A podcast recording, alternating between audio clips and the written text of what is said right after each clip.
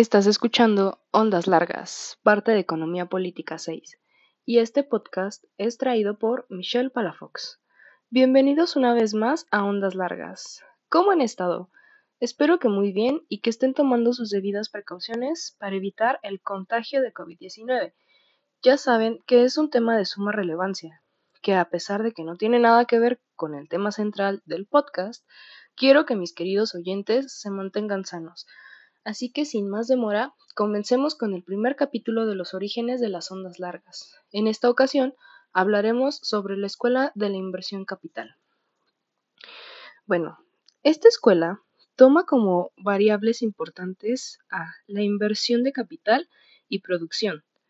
Eh, principal supuesto, surgimiento de la onda larga a través de la inversión masiva y depreciación de bienes de capital. Aquí se explica que el capitalismo es la que crea la onda larga, de donde se derivan factores capitalistas como guerras, revolución e innovación.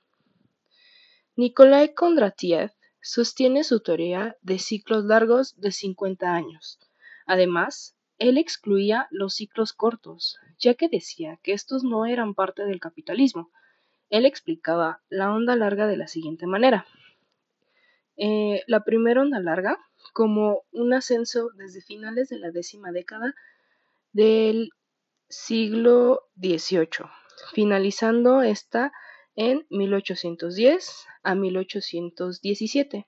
Y la segunda onda larga se le conocía como la onda larga ascendente, y esta iba desde 1844 a 1851, aproximadamente hasta 1870 y 1875 y en su fase de descendimiento era desde los años de 1870 a 1875 hasta 1890 y 1896. Y la tercera y última onda larga, el ascenso dura desde 1890 a 1896 y finaliza en 1914 a 1920. Nótese cómo termina en los años de la crisis de 1929.